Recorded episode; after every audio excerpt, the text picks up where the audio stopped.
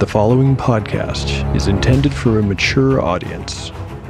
Listener discretion is advised.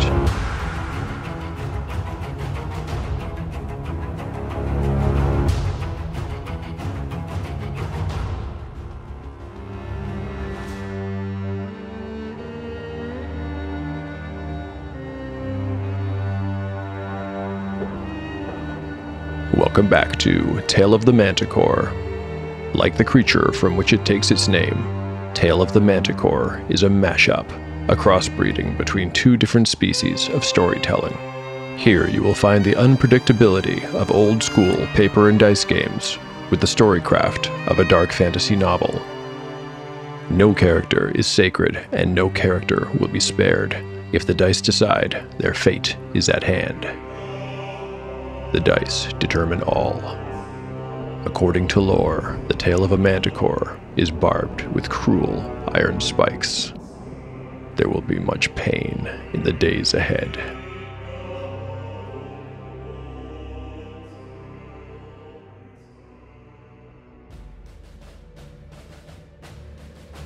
Last time on Tale of the Manticore. Chapter 52 begins with the party entering the secret workroom of the artificer Grithwhip Blacknail. Here they find the partially destroyed skeleton of a dwarf, presumably Grithwhip himself, along with a very special suit of armor. The armor had once belonged to Grithwhip's father, Mike Healy. Through a flashback, we learn that the younger Blacknail had attempted to augment it with some magic of his own.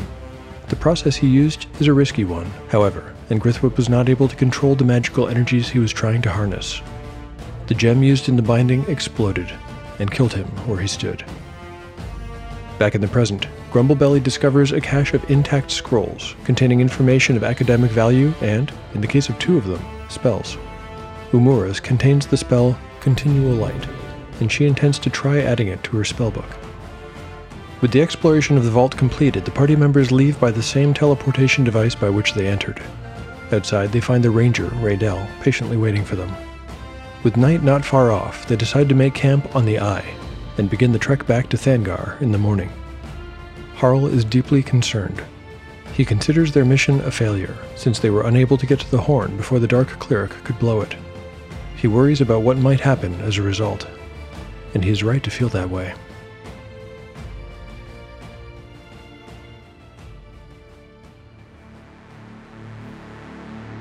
It's always fun to begin a chapter with some dice rolling, and that is exactly what I'm about to do.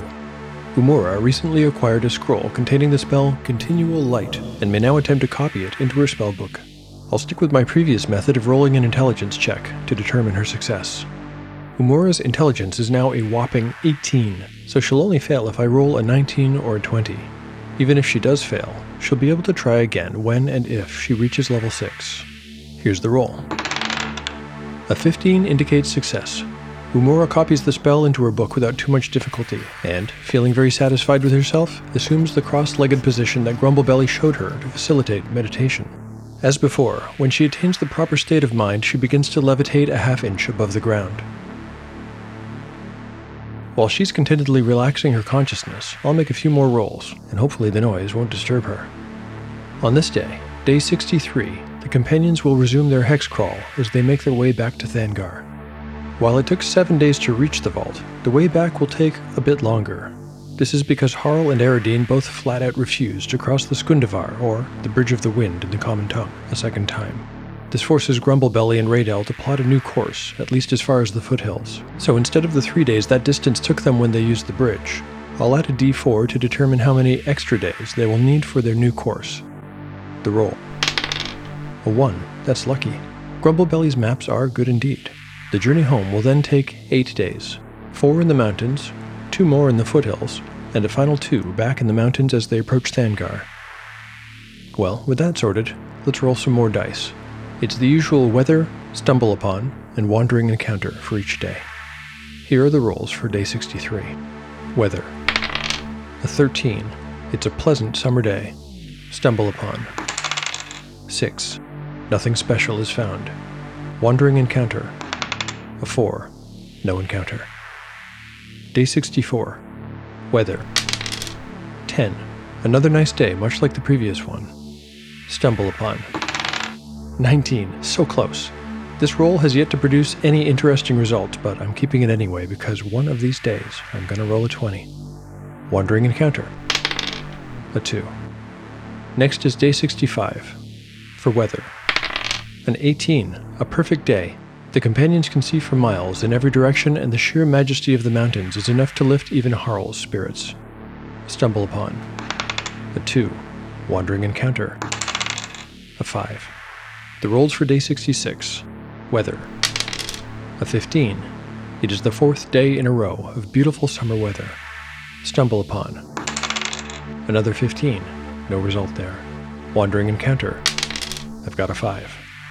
By this point, through a combination of magical and natural healing, and with no rolling required, I can safely say that the party members are all back to their maximum hit points. Let's check in with them and see what they're up to.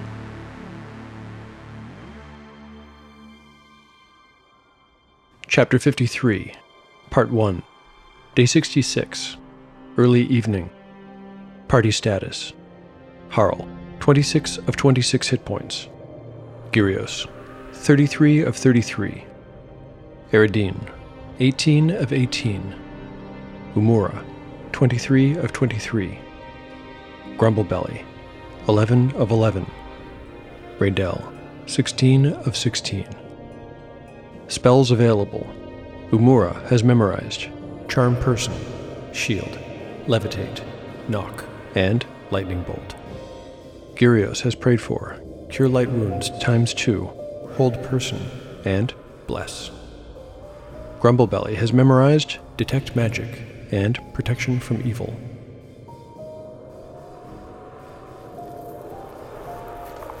By the time the sun dipped low enough to touch the mountain tops to the west, the familiar figure of Raydell could be seen approaching from the south. The companions could tell at once by his unhurried stride that he was coming to report no ill, and all five of them relaxed. They had not for a moment forgotten the giant footprint that they had seen in the riverbank, and every day without danger was a blessing. Before long, they could hear the ranger whistling a melody, as he sometimes did, and their spirits were buoyed further still. Perhaps he was coming to tell them that the foothills were not far off. When he rejoined them, he smiled winningly, distributed full water skins to each of them, and spoke of the terrain they would soon be traversing while the companions slaked their thirst. We should make the hills with another four or five hours' walk. He concluded happily. This is welcome news indeed, Ranger. Said Harl. Putting the Kazmirioth to our backs means the most dangerous part of the journey is behind us. Don't forget about those hobgoblins. They haunt these hills, Umura reminded him. Oh, I've not forgotten them. Far from it, Umura. But better hobgoblins than giants, hmm? Are there no giants in the hills? asked Gyrios. There are, said Raydell. but they are not the worst kind of giants. Perhaps we'll be able to get some real food. Complained Grumblebelly, patting his noticeably reduced waist. We've been eating mine rations for four days straight. Gyrios made a face of disgust that made Raydell laugh. Well, I'll try to do my best to hunt or forage something on the morrow. Should we make camp here then? asked Gyrios. Or press on? We'll stay here tonight. The ranger replied, choosing a spot and dropping his pack. I'm tired of walking, to be honest. Nobody needed persuading, and so they all settled down to another fireless camp. In the warm summer air, it wasn't so bad, and besides, there was little material with which to make a fire, even if they had wanted one. They did have light, however, and this was a welcome change. Just a few days earlier, Umura had cast her new spell of continual light on the wick of her lantern. By adjusting the hood, she could more or less produce any amount of light from bright daylight to total darkness. During their watches, they kept it set to a very inconspicuous glow. The stars and moon provided the rest. That night, Umura stayed up with Grumblebelly during his watch. A question had suddenly occurred to her as she was laying down to sleep, and it nagged and pestered her, demanding to be answered before allowing her to drift off. What is it you wish to know, Amura? asked the artificer when Umura explained her sleeplessness. Well, I was thinking about my new spell that can permanently imbue an object with light, and I got to wondering can a human bind a spell to a gem the way you can? I, uh. Well, I don't think it has ever been tried. I doubt it, though. Why do you doubt it? I was thinking that I should like to try it. Oh, no, Umura, you mustn't. Why not? Don't you think I could do it? It's ever so dangerous. You saw what happened to Grithwhip, and he was a master. You would be wiser to decide to learn how to juggle and throw a dozen knives into the air on the first try. But you have done it, have you not? Well, yes, I have, and several times, but only with lesser magics. The more powerful the spell to be bound, the higher risk of losing control. Perhaps I could try it with some lesser spell, then, suggested Umura. I wouldn't recommend it. Even if we had an appropriate gem, which we do not, and even if it were possible for a human, and that is not a given either, you must consider artificers like me have spent years in training, learning how to harness the magic during the binding process. Well, just for the sake of conversation, then, if I promise never to try it, will you tell me how it works? I'm wide awake now anyway, and there's no way I'll be able to get any sleep with all this on my mind. Oh, very well. But you must promise me. Done. I promise. All right. It begins not with a spell, but by finding the spirit of the gem. I see. All gems have things that are something like a soul, and the largest and most perfect gems have the largest and most perfect souls. Mm-hmm. Once you have found the soul of the gem, you can reach out to it with your mind and coax it forth. Oh. I'll explain that part later on, and that's when you begin to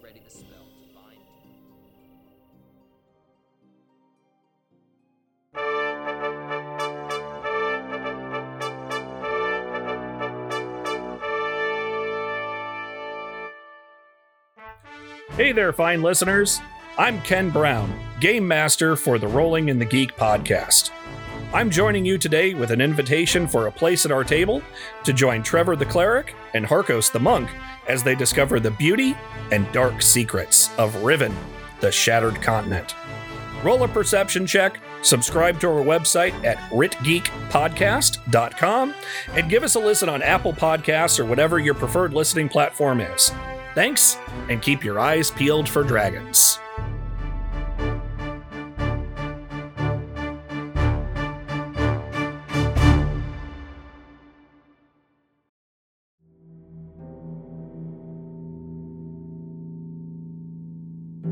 Dramatis Personae. Ursulith Stonecarver. Nine days ago. Bored. Bored, bored, bored. She paced the length of her bedroom back and forth, back and forth. Her chambers in the palace were beautiful, far nicer than her rooms back in Dwarvar, and everyone had been lovely to her, especially Chief Boehner, who visited her several times a day. But Ursulith did not really know anyone in the palace, let alone the rest of Thangar, and very simply, there was nothing to do. She couldn't sleep all the time, though Gruenmog knew she had slept for almost three days straight after her rescue. Once she had had the idea to visit the Hornbeard brothers, those three dwarves who had found them when they had come so close to perishing on the mountainside. But when she inquired after them, she was told that all three brothers were away on a special mission. The first week had been quiet, but after that, things had slowed down even more, if that was even possible. Boehner stopped visiting her altogether, and when she finally ventured out to learn what had become of the kindly old dwarf, the seneschal, Holgna Ringlock, had put a sad arm around her and basically just conducted her back to her chambers, lamenting that the chief would be unavailable for a time, and that perhaps she could amuse herself with one of the many books her room had been furnished with. He could get new books for her if the ones she had displeased her. Amuse herself? Was that some kind of joke? The books they had stocked her room with were beneath contempt, mostly volumes of saccharine Halfling poetry and fables for dwarven children much younger than she was. None of it was worth the parchment it was written on. What must they think of her to have provided such nonsense? Chief Augerstone had spoken at length about how forward thinking Thangar was, and how many opportunities there were for young ladies. Thangar didn't keep their women hidden behind closed doors out of some outmoded sense of propriety the way they did in Dwarvar, he claimed. But wasn't that exactly what they were doing to her? Why were they forcing her to stay inside? Where was everyone? Would nobody tell her what was going on? She was the great granddaughter of Clenneth Stonecarver, for the love of gold. Who did they think they were, keeping her in the dark? Why, she was basically a prisoner, living in luxury to be sure, but a prisoner all the same.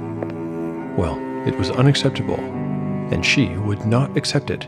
She hadn't survived an encounter with a grizzly bear to live like this now. Ursulith waited an hour to make sure Ringlock was nowhere nearby, slipped off her shoes, and left her room. She had decided to do a little investigating of her own. She had no intention of returning to her chambers without some answers. And besides that, she wanted to have some fun, and sneaking around unseen while exploring the palace was kind of exciting. But she quickly became disappointed. It was too easy. There were barely any guards around. Still, Ursulith was resolute. She wouldn't stop looking until she found out what was going on.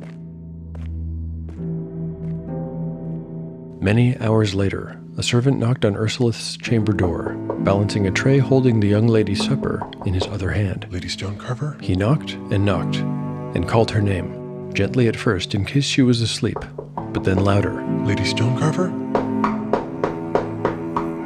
Lady Ursulith Stonecarver? But Ursulith did not answer.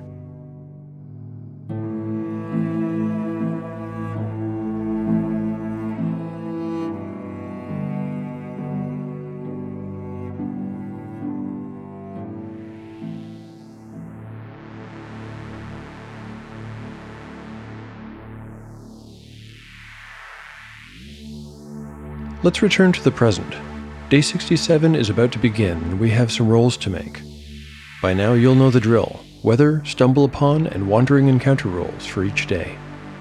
If a wandering encounter is indicated over the next two days while the party is in the foothills, I'll alter the table I used before and increase the chances to encounter hobgoblins.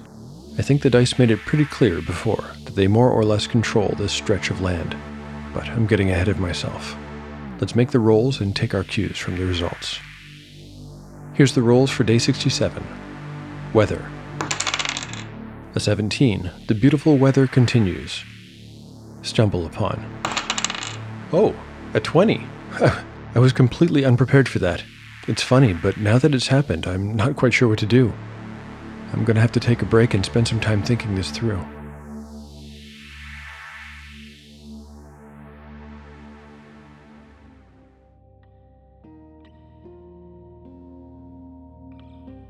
Chapter 53, Part 2, Day 67, Early Morning. Party Status The party status is unchanged. Since they had taken a long way around to avoid the Skundavar, according to Harl and Eridine's wishes, it was hard to deny Gyrios when he requested that they take a different route through the foothills to avoid another run in with the Hobgoblin tribe. Raydell was quick to agree, and his offer to range ahead to hunt and forage some real food sealed the deal. While he was away, the party looked to Grumblebelly to plot their course, but he was less confident than usual. My maps are not detailed in this part of the range. He muttered doubtfully. Think of it as an opportunity to improve your maps, then, suggested Gyrios. Truthfully, it was the idea of hot food more than accurate maps that persuaded him, Very well. he said, folding up his well worn map and tucking it away. We go that way. They struck their camp and set off in the direction he indicated. After a few hours, they could see the foothills, dotted with pines where they met the mountains, and then thick with trees to the south. Sometime before noon, when Grumblebelly's complaints of hunger typically began, they spotted Raydell on his way back to rejoin them. The ranger was empty handed, they noticed, but when he caught up to the party, he was practically beaming. Such a beautiful animal. I almost wish my arrows had missed. He went on to describe a beautiful hart that he had spotted and shot. The first arrow, he told them, had not killed it, and he was forced to chase the beast for some time before catching up to it and making the killing shot. The best part was that not only would they be able to dine on good meat for the next few days, but the hart had led him to a very special spot, a place of unmatched beauty. Raydell could hardly wait to show it to them and hurried them along.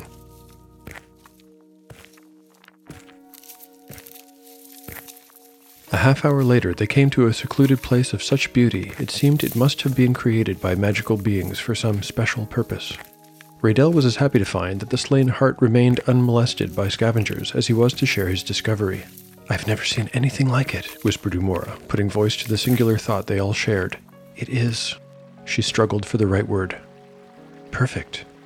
The scene in front of them would remain printed in each of their memories for as long as they lived. The series of shallow pools with smooth rocks and pebbles visible beneath the surface, which was still and clear as glass, except where little waterfalls fed them. White waters cascaded over a semicircular ledge, looking like locks of hair, and joined the water in ethereal clouds of mist. Above the ledge, they could see where the foothills met the mountains, and a single imperious spire, cracked down the middle and skirted in green lichen, seemed to stand sentinel over the scene from a distance. While Raydell expertly dressed and butchered the slain hart with his knife, Gyrios helped Harl make a small campfire. Grumblebelly and Umura sat on the bank of the biggest pool and resumed one of their previous conversations about spellcraft. Meanwhile, Eridine walked to the pool, stripping off her clothes and discarding them behind her as she went. She slipped into the water and felt its coolness touch every inch of her skin. It was glorious. In her ruined voice, she asked the others if they intended to join her, and Umura replied that she preferred to eat first and swim after. Eridine shrugged and then dunked her head below the surface. Opening her eyes, she found that she could see everything clearly. The rays of the sun penetrated beneath the surface and fanned the water in glimmering golden rays. A surge of joy passed through her as she kicked her feet and swam deeper. Then something caught her eye on the bottom of the pool, so she propelled herself deeper into the cooler water below. One of the stones looked strange. Was it a shell? No, that didn't really make sense. She reached for it and found that it was larger under the sandy bottom than she had thought at first. Effortlessly, she pulled it free of the sand and found that the thing in her hand was neither a stone nor a shell. It was a skull, smaller than a human's, but not human. The teeth were not pointed as a goblin's were. Perhaps it was the skull of an elf. That seemed to make sense, at least given her limited experience with that race. She still had a little breath left in her lungs, so Eridine dug around in the sandy floor. She found the rest of the skeleton, but that is not all that she found. You know, I've been rolling that stumble upon d20 since episode 26, and I've never gotten a 1 or a 20 to indicate that anything was actually stumbled upon. Going back to that episode, I was surprised to learn that I actually came up with the mechanic as a way to provide food and water to a party that seemed about to cut right across a mountain range. I gotta say, now that I've finally rolled a 20, merely supplying some food to the party members is not going to be good enough. No, I'm going to have to find something good. It might be sort of good, or it might be really good, but we won't know until we start rolling some dice. First, I'm going to roll a d20. The higher the number, the better the item Eridine has found at the bottom of the pool. A roll of 19 or 20 will indicate a magical item. Any other number, I will multiply by 25, and that will be the value of the item in gold pieces. Okay, I've rolled a 15, so the item is not magical, but it is valuable and worth 375 GP. What kind of item is it? Let's roll for that too. On a d6, a 1 will be coins, 2 gems, 3 jewelry, 4 a weapon, a 5 some kind of art, and a 6 some kind of information. The roll. A 4. It's a weapon. Cool. What kind of a weapon? What do elves use that might have survived being underwater for so long? Let's keep this simple. A d6 with 1 to 2 being a dagger, 3 to 4 a short sword, and 5 to 6 a long sword. I've rolled a 5.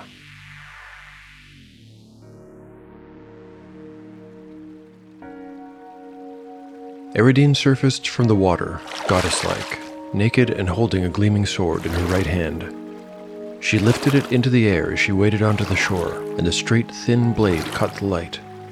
The hilt and the grip were made of gold, as was the pommel, that was shaped to look like a raven's head and set with two black opals for eyes.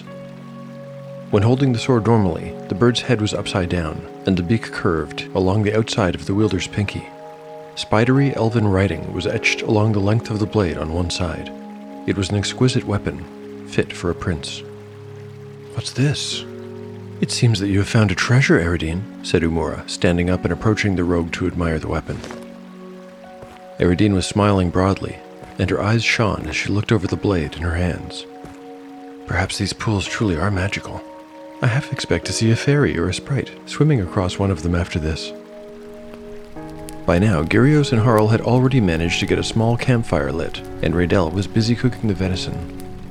They passed the new weapon around as they ate, admiring it in turn.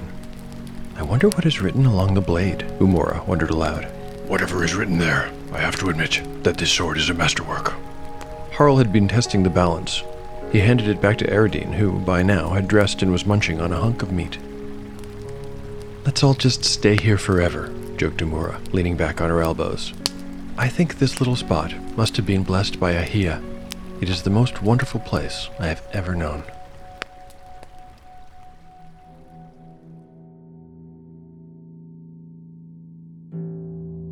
Dramatis Personae, Part 2 Ursulith Stonecarver. Seven days ago. It was the most awful place she had ever known. She was hungry and thirsty, true, but much worse, she was desperately lost and scared. It had been a mistake to come here. How could she have been so reckless? At first, it had not been so bad, and her curiosity had overpowered her trepidation. The mushroom fields and creature pens had been quiet and untended. The topmost levels of the mine had been lonesome stretches of rock tunnel, but the uneasiness hadn't truly set in until she reached the lower active mines. The transition between these two spaces was easily identifiable by all the broken rock and the carts, picks, hammers, and other equipment, as well as the telltale dark blotches of unmined iron ore in the rock.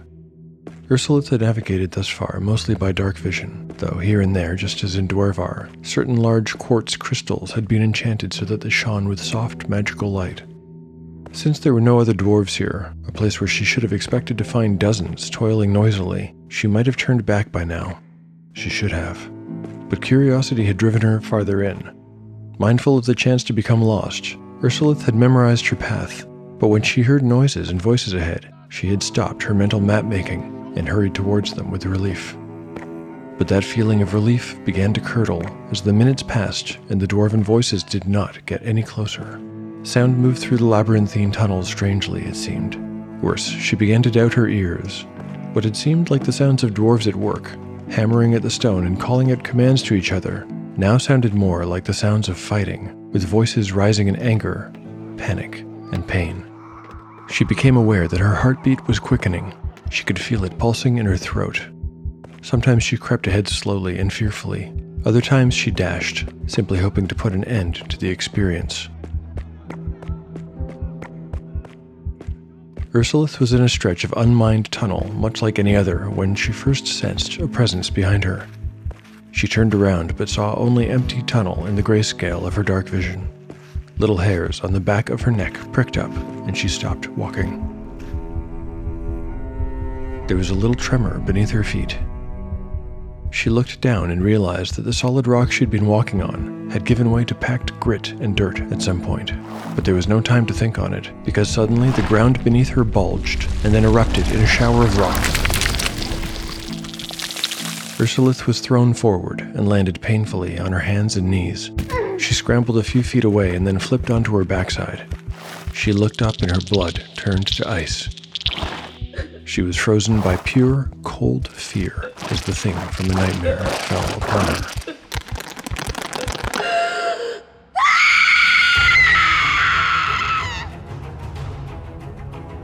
Halloween is just around the corner, and to honor that special day, I thought it would be best if I ended on a scream.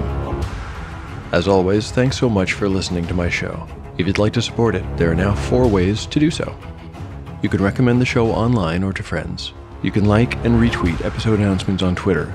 You can purchase my Rules Ultralight RPG called One Shot in the Dark for a buck fifty on DriveThru RPG. And finally, you can rate or review the show on your podcatcher of choice.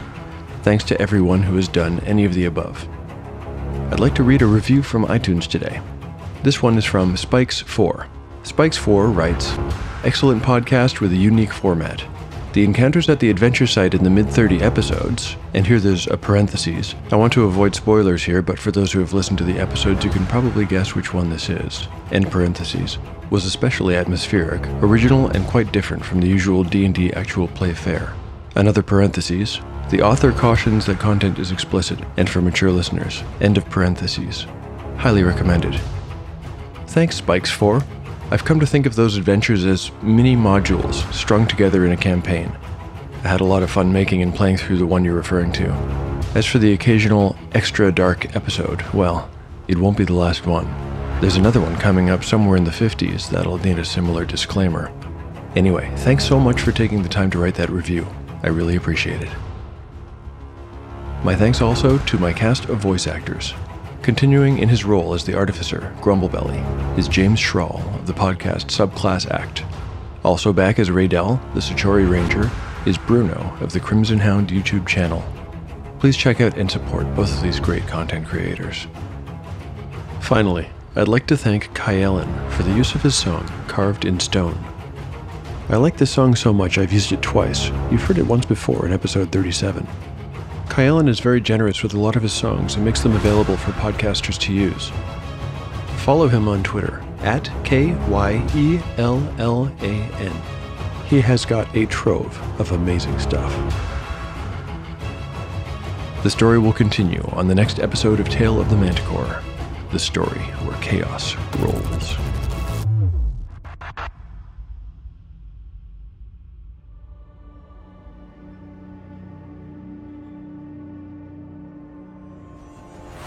Are you tired? Tired of listening to the same old 5e classes played over and over again? I'm a rogue who loves the shadows because of my tragic backstory. Players casting the same old spells? Ooh, I cast fireball. Dude, we are right next to the monster. I know. and now roll d6. Player characters so weak their damage numbers are in the negative.